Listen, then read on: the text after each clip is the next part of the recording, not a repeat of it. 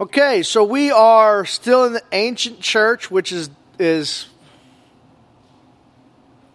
we've we've called five to five ninety A.D. Um,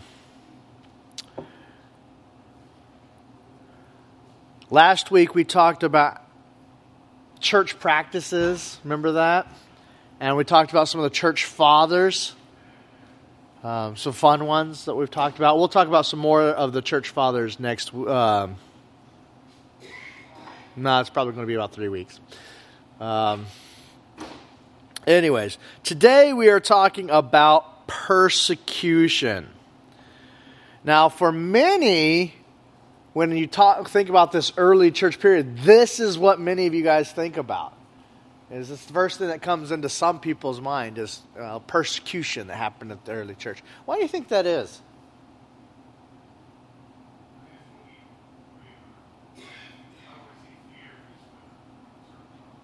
We get concerned about persecution ourselves.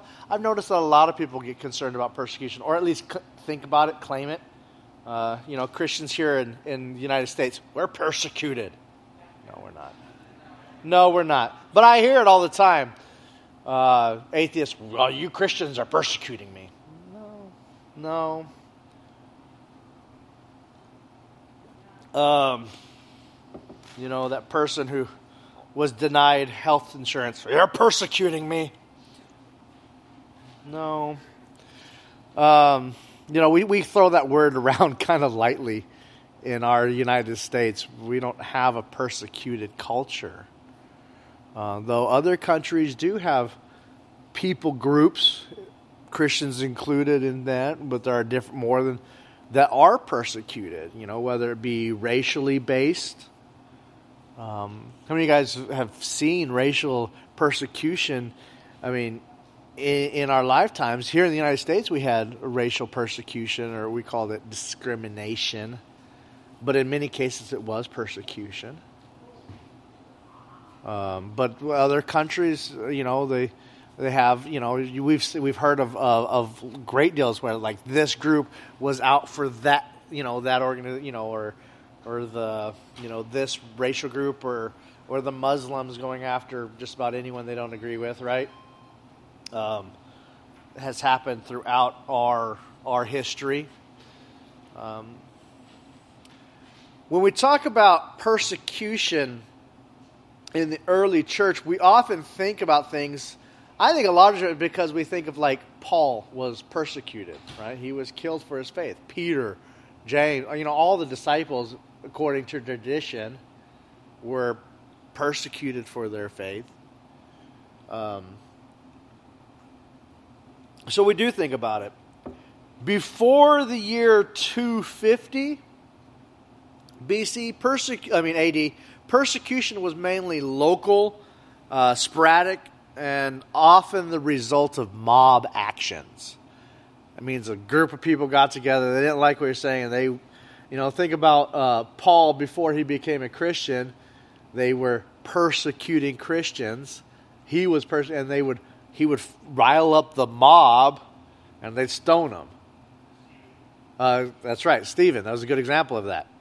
Um, it's very local, sporadic mob violence, less than the results of civil policy. Uh, so most of the stuff we find in Acts is actually mob violence.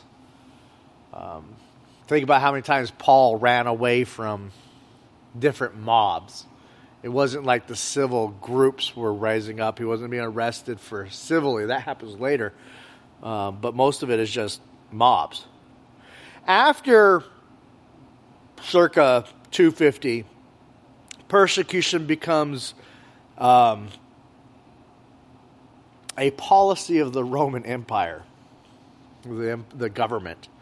Uh, so, therefore, it becomes more widespread and violent. And this will last until the, the deathbed confession of Constantine when he makes Christianity the main religion of the empire. Um,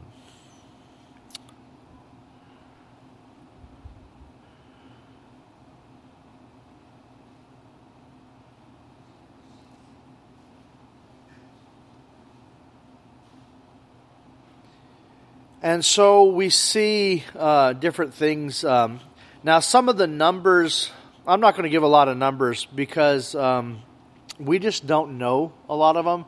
I was reading some one book that you know they put it you know hundreds of thousands of people killed, and some people said no, that's just um, we don't actually know how many people were killed because of their faith. Uh, we know that it was violent, and we have stories being told. Um, though it's sometimes hard to tell the difference between um, truth and uh, uh, fake news. yes, they had fake news back then too. Propaganda. Uh, so sometimes as we read these things, we, it can be hard to tell. You know, is this propaganda put out by the Roman government or by other people? Uh, but we do have some reasons for um, persecution. Um, political. Um, there was actually very little persecution as long as it was looked upon as part of Judaism.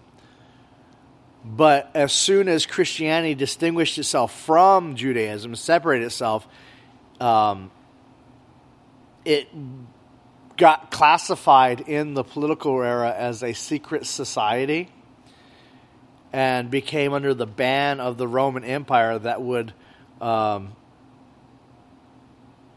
would not allow for political rivalry.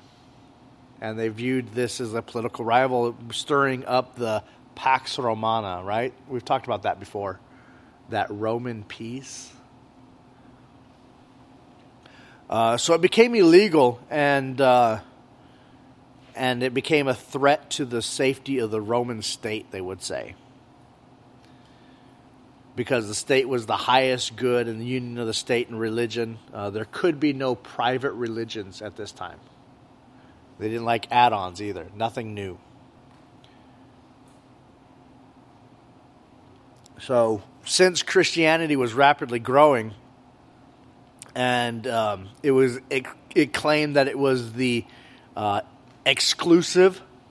We, we hear that today, right? We're, we're exclusive instead of universal.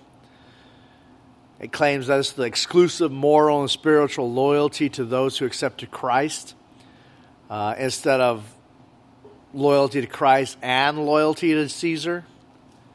Um, if Caesar's going to take pl- second place in the religion, it's seen as a bad religion.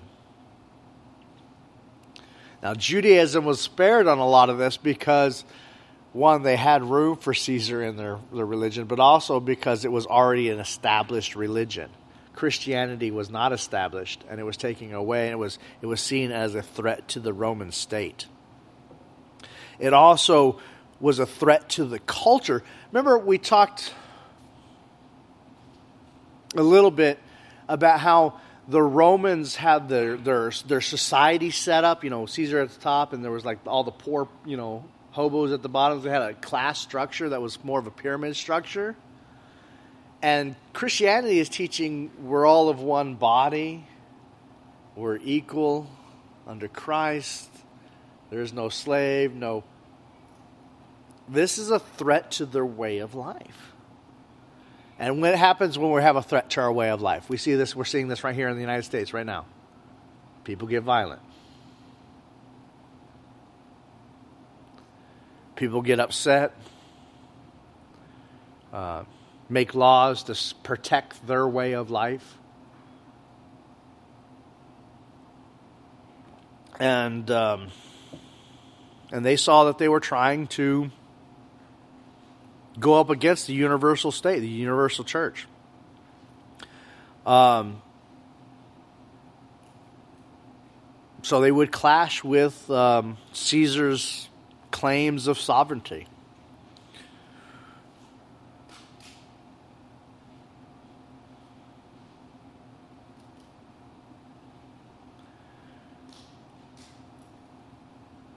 Um,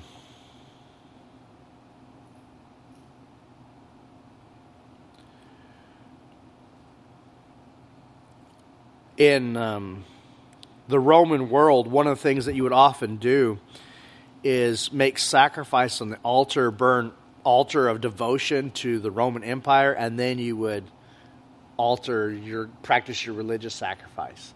Well, Christianity Christians were refusing to do this, and thus also saying that they were a, a disloyal to the government. Whether you actually are a proud uh, Roman citizen or not, they would call themselves as being disloyal. Um,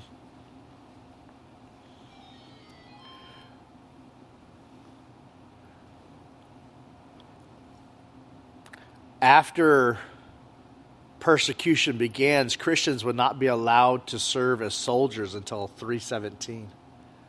They're not allowed to take place because they were afraid they would arm the enemy.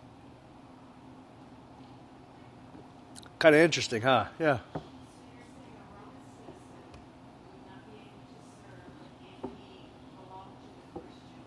Yep.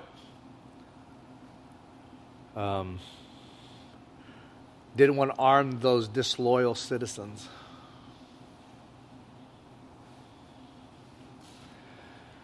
Um,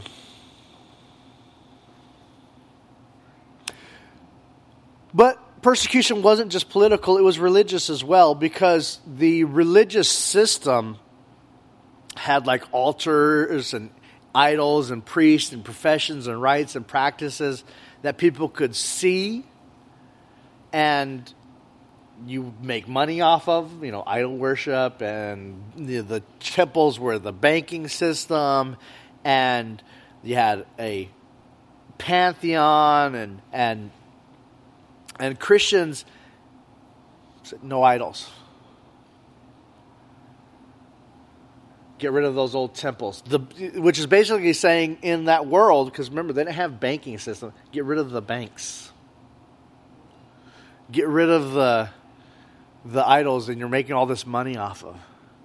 Get rid of the um, and, and, so it was it was something that was um, get rid of the priest and there's a very long line of people making money off of the priesthood. You know, can you imagine going into a world that's changing? Actually, we're seeing that in the United States right now. Or we're about to see it. People that are training to be in the in the priesthood or the the pastorship right now are going to be there's going to be an overabundance of preachers in the in the future because we're having less churches that are because less income. There's all kinds of reasons why we're seeing this, but churches are going to have to consolidate. You're going to have less, you know. I know out here like we have one church, but when you go out east, there's like you know 500 churches, right? You know, I, I counted one time as I drove to my church in Kentucky, there were 50 churches.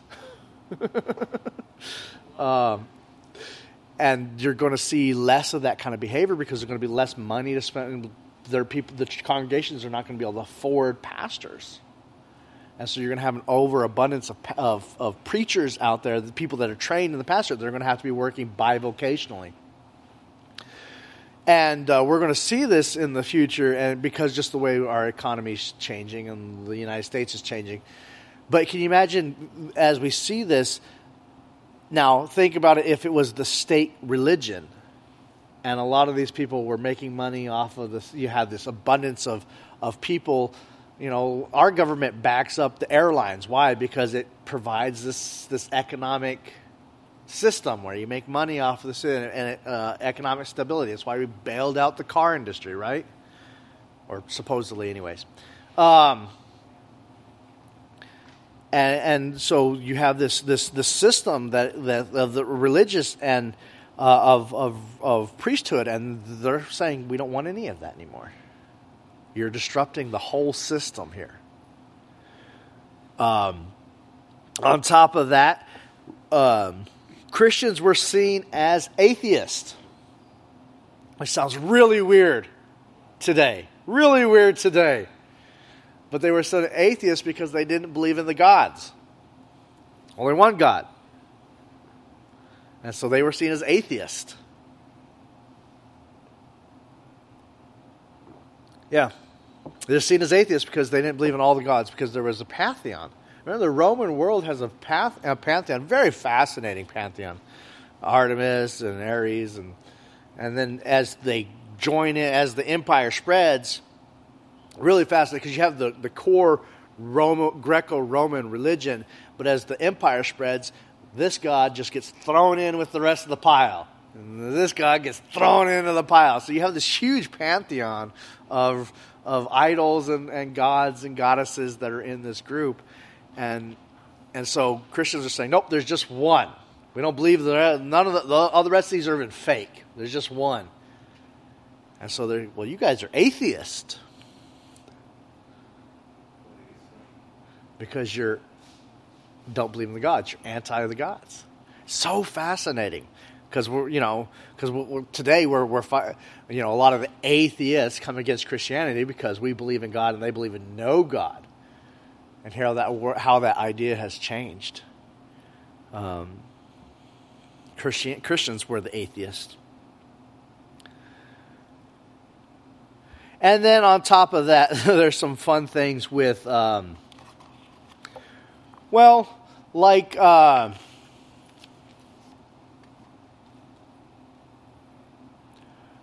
we eat the blood, drink the blood of Christ, eat his body. So that's cannibalism.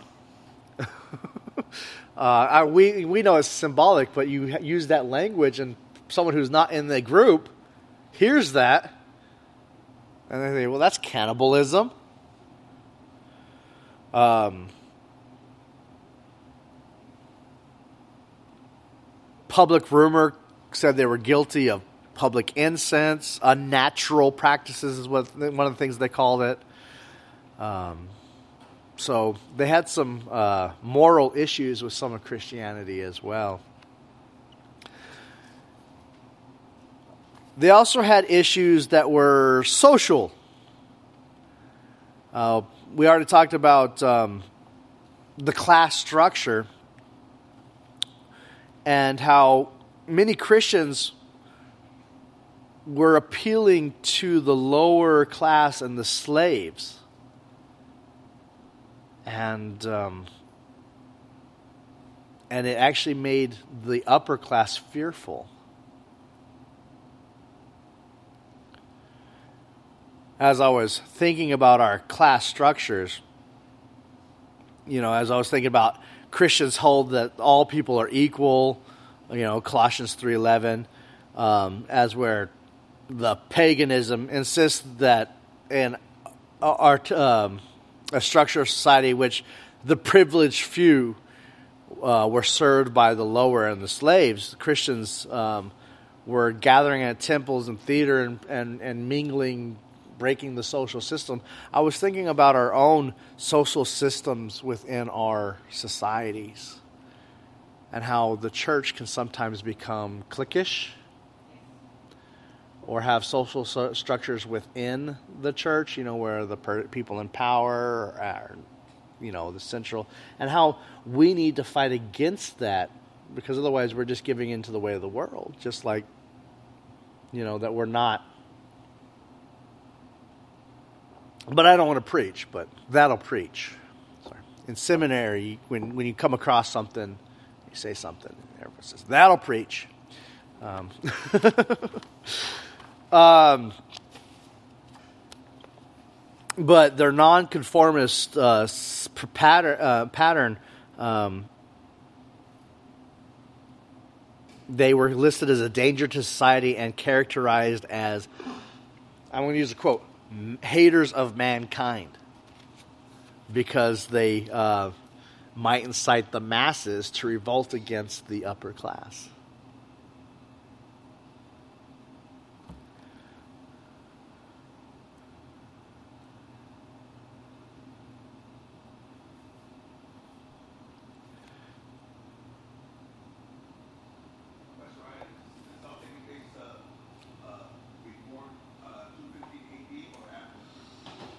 Yes. Uh, this kind of thinking, uh, this kind of thinking will take place um, starting as soon as persecution begins, as soon as the, the church separates. So let's think. Um, well, history is not just a, a, date you can you don't flip a switch and things change. It develops over time. And so these kind of thinkings, this way of thinking develops as soon as Christians start separating from uh, Judaism, and actually it comes from inside the Jewish faith. They were starting to spread these rumors about the Christians, and then it gets transferred to the Romans, and it becomes more widespread. So, as soon, even in the book of Acts, we're starting to see some of this way of thinking start to appear. And then it spreads from there. So, if we're looking at it, a Roman um, policy, it's about 250 when it becomes Roman policy of this persecution because of these reasons. But the ideas, all the way back as soon as Christ dies, you start seeing these kind of ideas start springing up.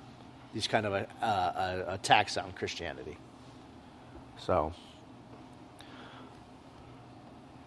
and even that Roman policy 250 is kind of up in the air for is that the exact date we should use? But that's like saying the Renaissance happened at this year. You know, the Renaissance happens over a period of time.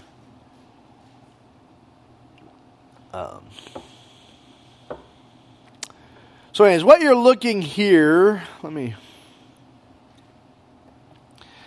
is a handout of, um, thank you, church problems, uh, heresies, uh, things that will, um, that we're going to talk about some of these things as we going further. Further, I actually got this uh, handout from that book I told you I'd be following. Um, it's going to be, uh, and we're going to talk some about the the martyrs and, and, and pagan influences as we go. But I wanted you to have this now so you'll start seeing some of those things as we talk about them. This isn't just just what we're talking about now. Like we won't talk about Justin Martyr and Tertullian for a few weeks now, but um, um,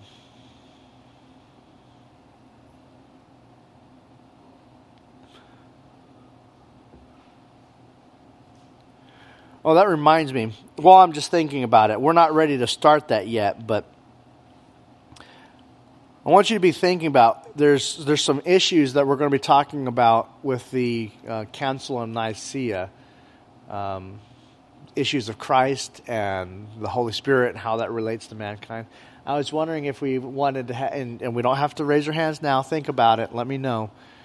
Uh, we have to have at least two people if we're going to do this, but have some debate about the issues. I would give you the issues and a little bit of the background, then you'd have to do the work and dig up the rest of the issues and develop the thoughts and and I'd give you a starter point and you would have to go into it. Um, arguing and it wouldn't be and it would be maybe a point of view you don't agree with um, because you might get the opposite side of what your your opinion is. Uh, but I thought it would be interesting to hear a debate about some of these issues. So think about that if there's anyone that'd be interested in, in debating um, those issues, because you would have to do some work along with this. It's not like you could just get up there and, and talk because you like your voice. You have to you'd have to do some homework. Um,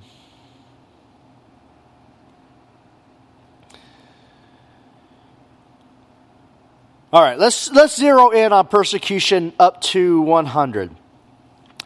Um, in this time period, persecution uh, the early up to 100, you're looking at Nero. Nero is going to be the one that most people think about during this time period. Uh, the Roman Caesar. Uh, he's been dubbed, uh, dubbed the uh, first major persecutor of the Christian church. Um, a historian, recorded a rumor that Nero had ordered, ordered that fires, um, that rumor that Nero ha- had ordered the fire that destroyed part of the Ro- uh, city of Rome, and the rumor was so widely accepted by people that Nero had f- to find a scapegoat, scapegoat, and so he diverted his attention to the Christians, accusing them of arson and engaging in a um, Saturnalia. Uh, Saturnalia, the worship of the of the uh, god Saturn, um, and um, destruction, and um, and he will blame the Christians for the burning of Rome, according to the historians, um, and um,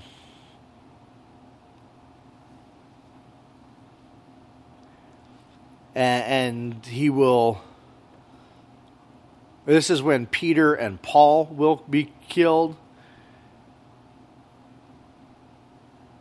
And um, yeah, there's some some fun uh, stories that we don't know if they're really true or not, but during this time period, we will know that he will use the Christians as a scapegoat for problems in the nation and blame all the problems they're having are on those atheistic Christians.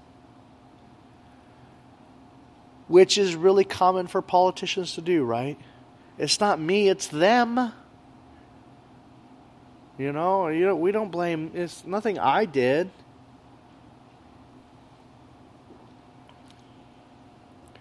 Another very strong persecution will be take break out again in the year 95 during the reign of Domitian.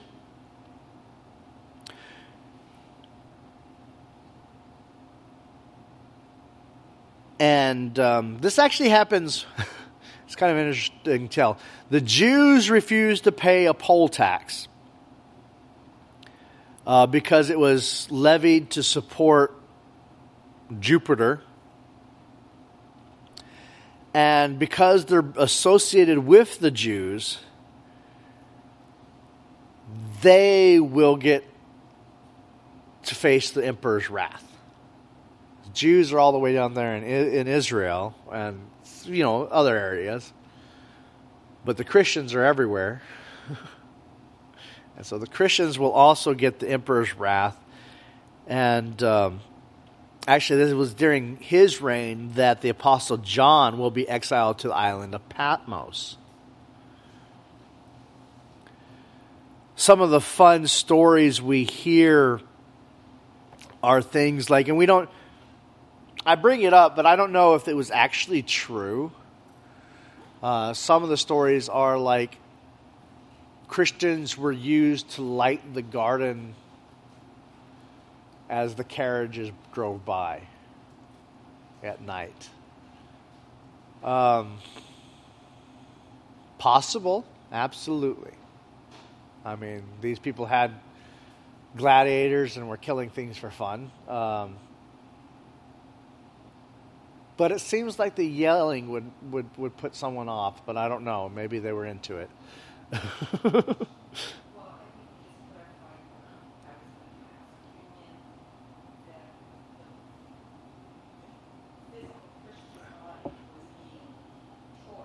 Yes, yes.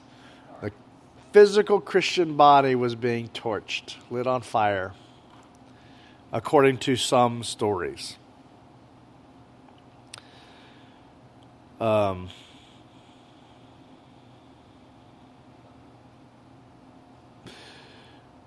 the first, I want to say, organized persecution Um, there's Nero. There's a, a bust of Nero. And there's a bust of Domitian.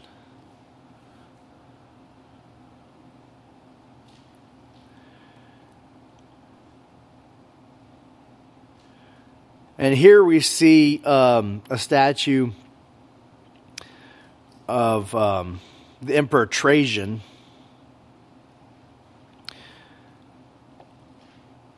the first organized persecution of Christians eh, was brought to the court, um, took place during the, the governorship of Pliny the Younger, about 112. Um, wrote uh, a rather interesting letter to the Emperor Trajan, in which he gave information about Christians, outlined his policy, and asked Trajan for his judgment concerning the matter. Um, wrote that the contagion of his superstition, that's what he called Christianity, was the, the, the contagion of this superstition. Make it sound like a disease. Christianity is a disease. Had spread to the villages and rural area as well as the large cities to the extent of the temple that had been mo- almost uh, deserted and the sellers of the sacrifice sacrificed animals impoverished.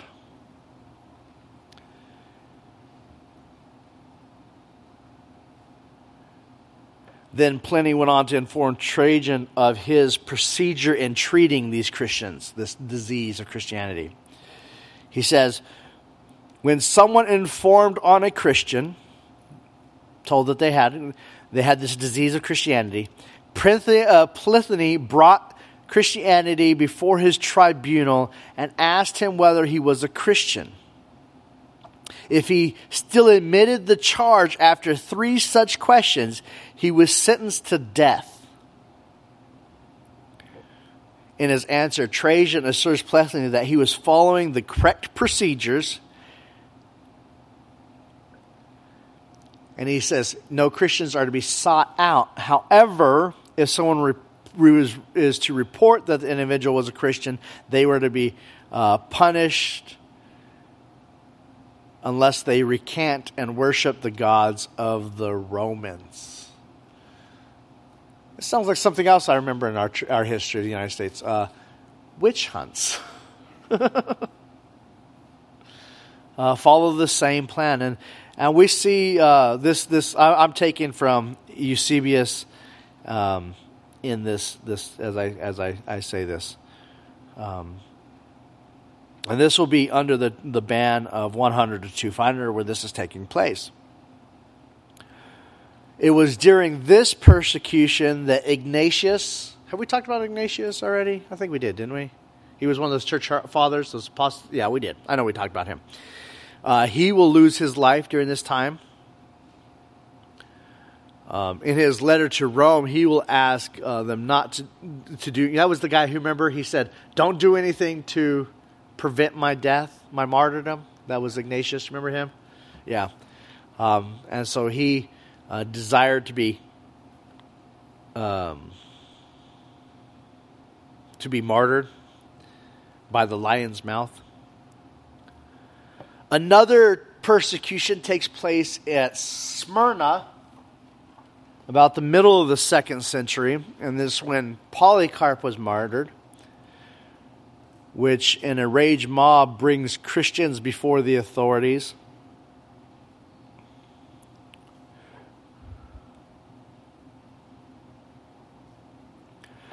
Um,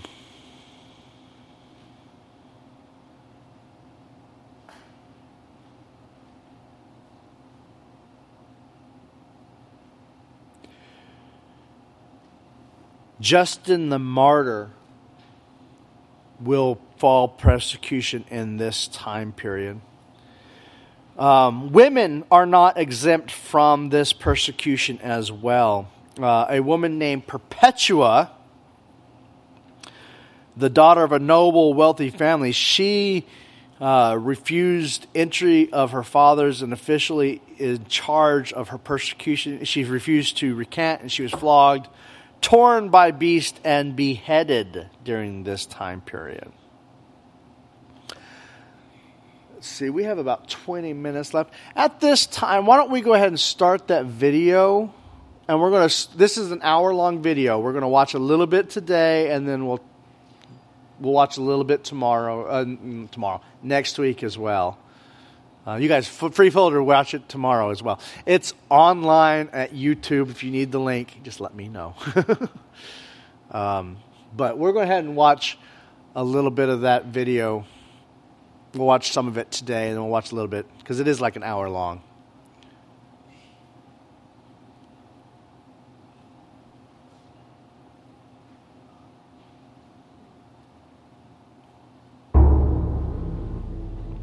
There were apprehended the young converts Revocatus and Felicity, his fellow servant, Saturninus and Secundulus. With them also was Vibia Perpetua, nobly born and wedded honourably, and having a son still breastfeeding. And she herself was about twenty two years of age.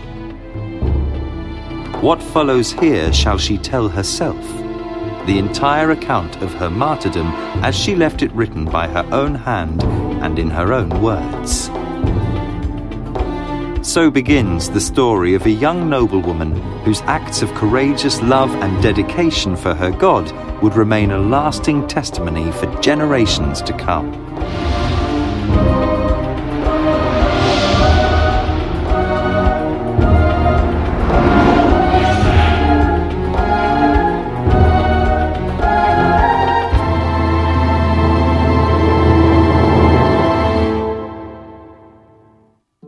The story of Perpetua is contained in a document called The Passion of Saints Perpetua and Felicity, or in Latin, Passio Sanctarum Perpetua et Felicitatis. The word passio meaning suffering. Written almost entirely in her own hand, the account of Perpetua's fate is the oldest existing document known to be written by a Christian woman. Only the introduction and ending were reported by another person, because Perpetua came to a point in the story where she could continue the journal no longer, as will be seen as the story unfolds. But who was this young lady? And why has her story been told and celebrated from generation to generation? Born in the second century in Carthage, Tunisia, in one of the wealthier shipping port cities in the Mediterranean, Perpetua was welcomed into a family of high social standing. Roman culture was patriarchal, which means that it was dominated by the men. At Perpetua's birth, she would have been laid at her father's feet, and her father would have the choice to pick her up and accept her into his family, or to reject her and leave her for exposure.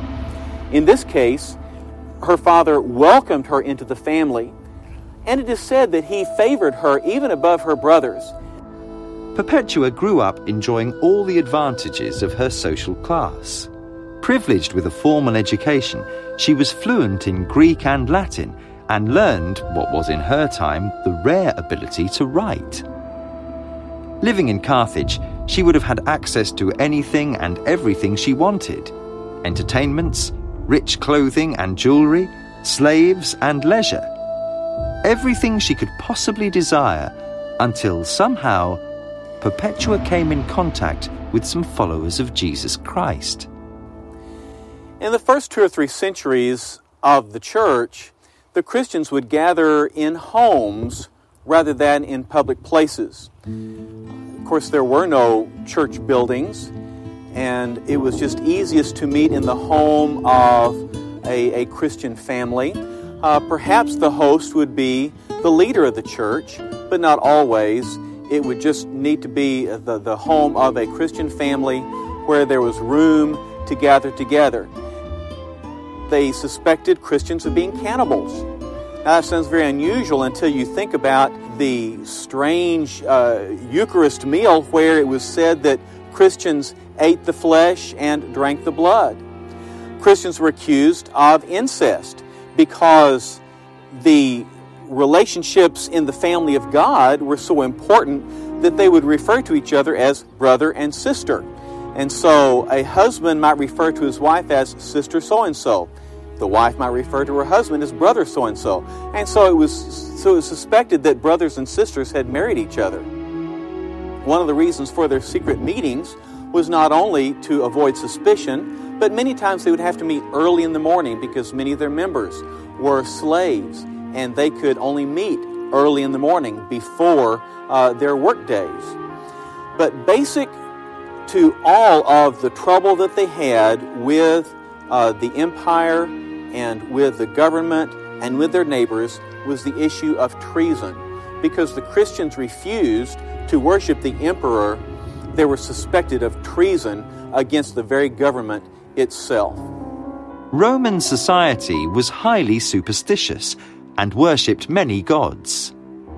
They believed that different gods were assigned to watch over specific cities and villages. That belief expanded to the point that certain gods were said to watch over certain rooms in their homes, and even specific doors and latches, nooks and crannies. The gods were not perceived to be caring or compassionate, but rather deities to be feared and served. People believed that offending them could have frightening consequences.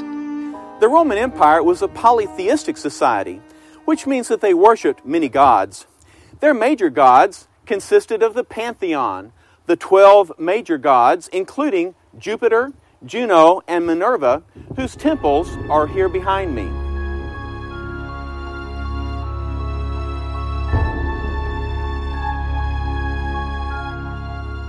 As the Roman Empire spread, it took in many other regions with many other gods.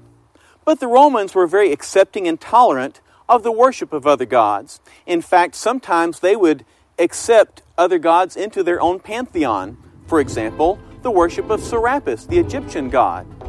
All the Romans asked was that their new residents be just as accepting and tolerant of all other religions the most important religion was the worship of the emperor.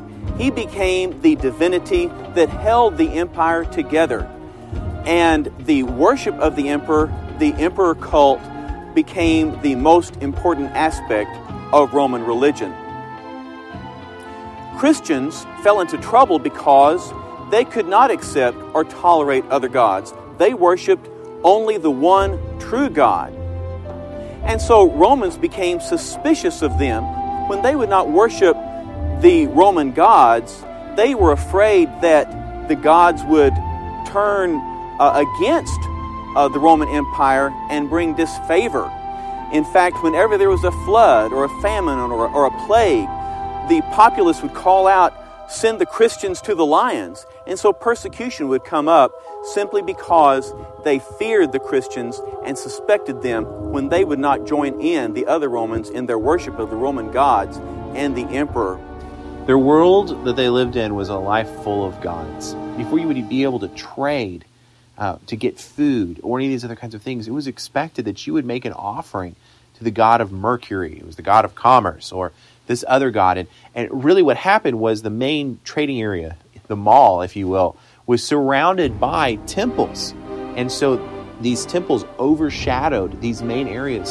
So the life that they lived was perpetually surrounded by gods and, and uh, these other spiritual being kind of things. It was in the midst of this multi god culture that Perpetua came to know about Christianity, and soon thereafter decided to become a Christian herself. However, this was no small decision. The early church placed strong emphasis on a new convert receiving a solid foundation in their faith. Becoming a Christian took time, as it meant a complete change of lifestyle. In the New Testament, we see people receiving Christ and being baptized immediately. But when we get later into later centuries of the church, it was decided that the, uh, the new believers those who are interested in Christianity should be given a period of time to study the theology and understand the commitment that was involved, especially during a time of persecution.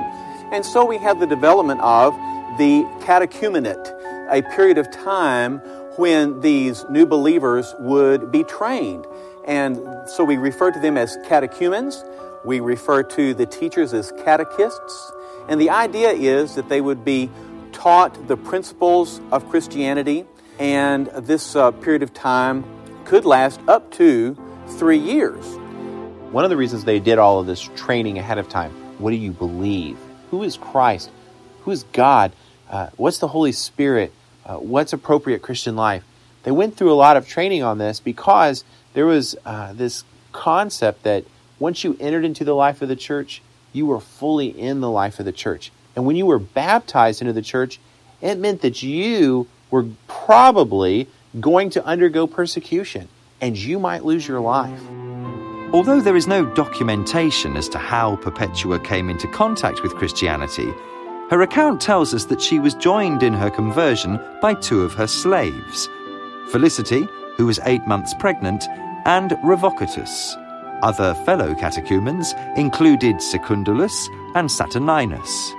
These five embraced Christianity together, and no doubt eagerly looked forward to the teaching that would initiate them into the church and help them become strong witnesses for their faith.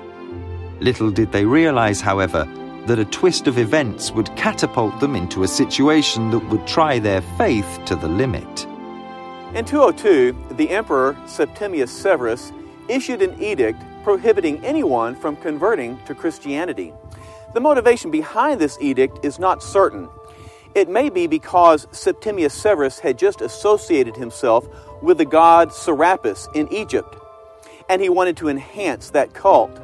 It may have been because as he was traveling in Egypt, he recognized that Jews and Christians were becoming more influential in the East, and he wanted to curb their impact on the empire. What we do know is that the persecution was strongest in Alexandria of Egypt and also in North Africa, which was the home region for Septimius Severus. We also know that the hardest hit by the persecution were new converts and their teachers those such as Perpetua and her friends and Satyrus.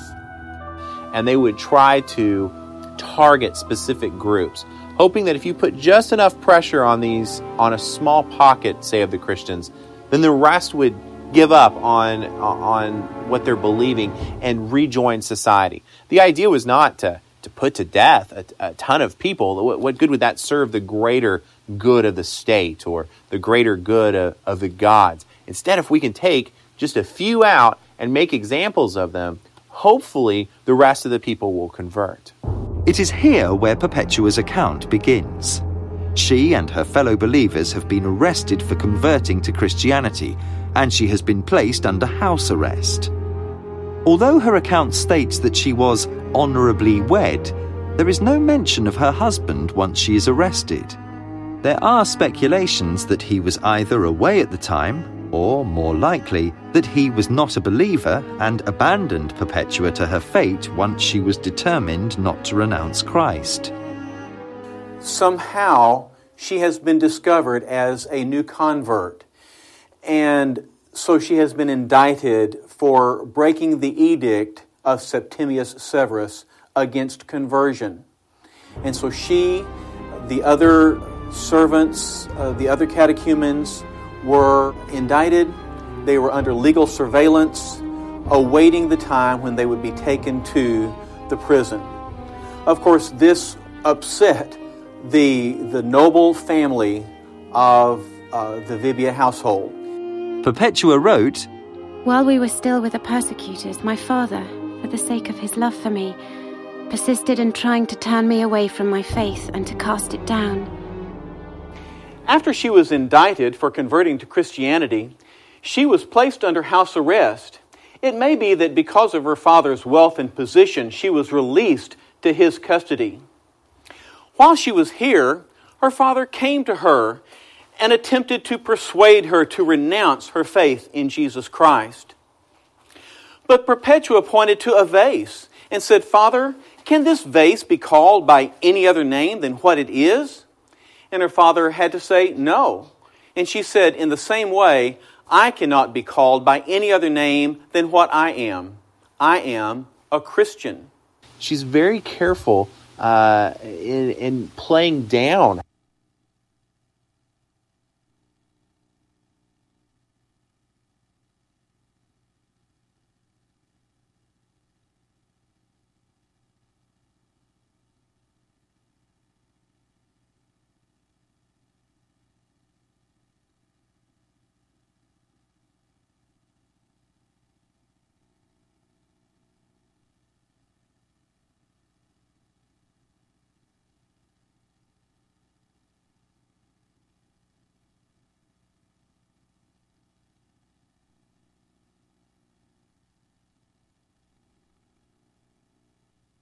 before they start complaining. Just I'll send them the link because it is on YouTube. Everyone can watch it.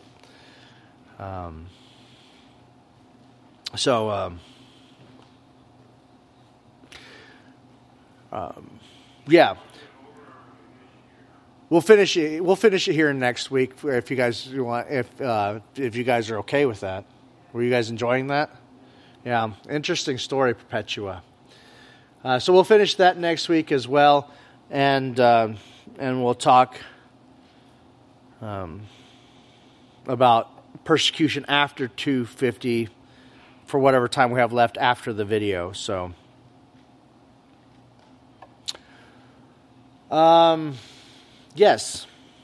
So, do we have any questions, comments, concerns?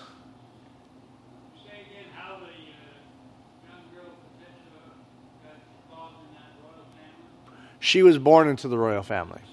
She was a, born into a noble family. Um, yeah. Um, very wealthy family.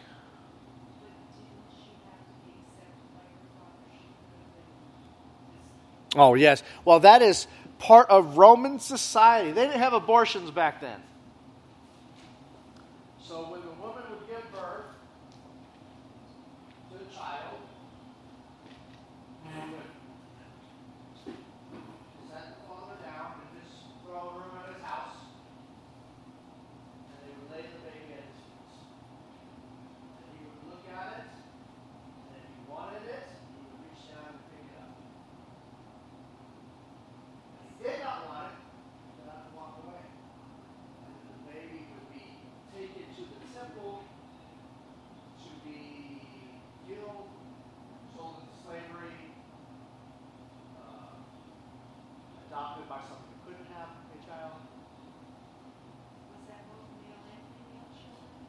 was the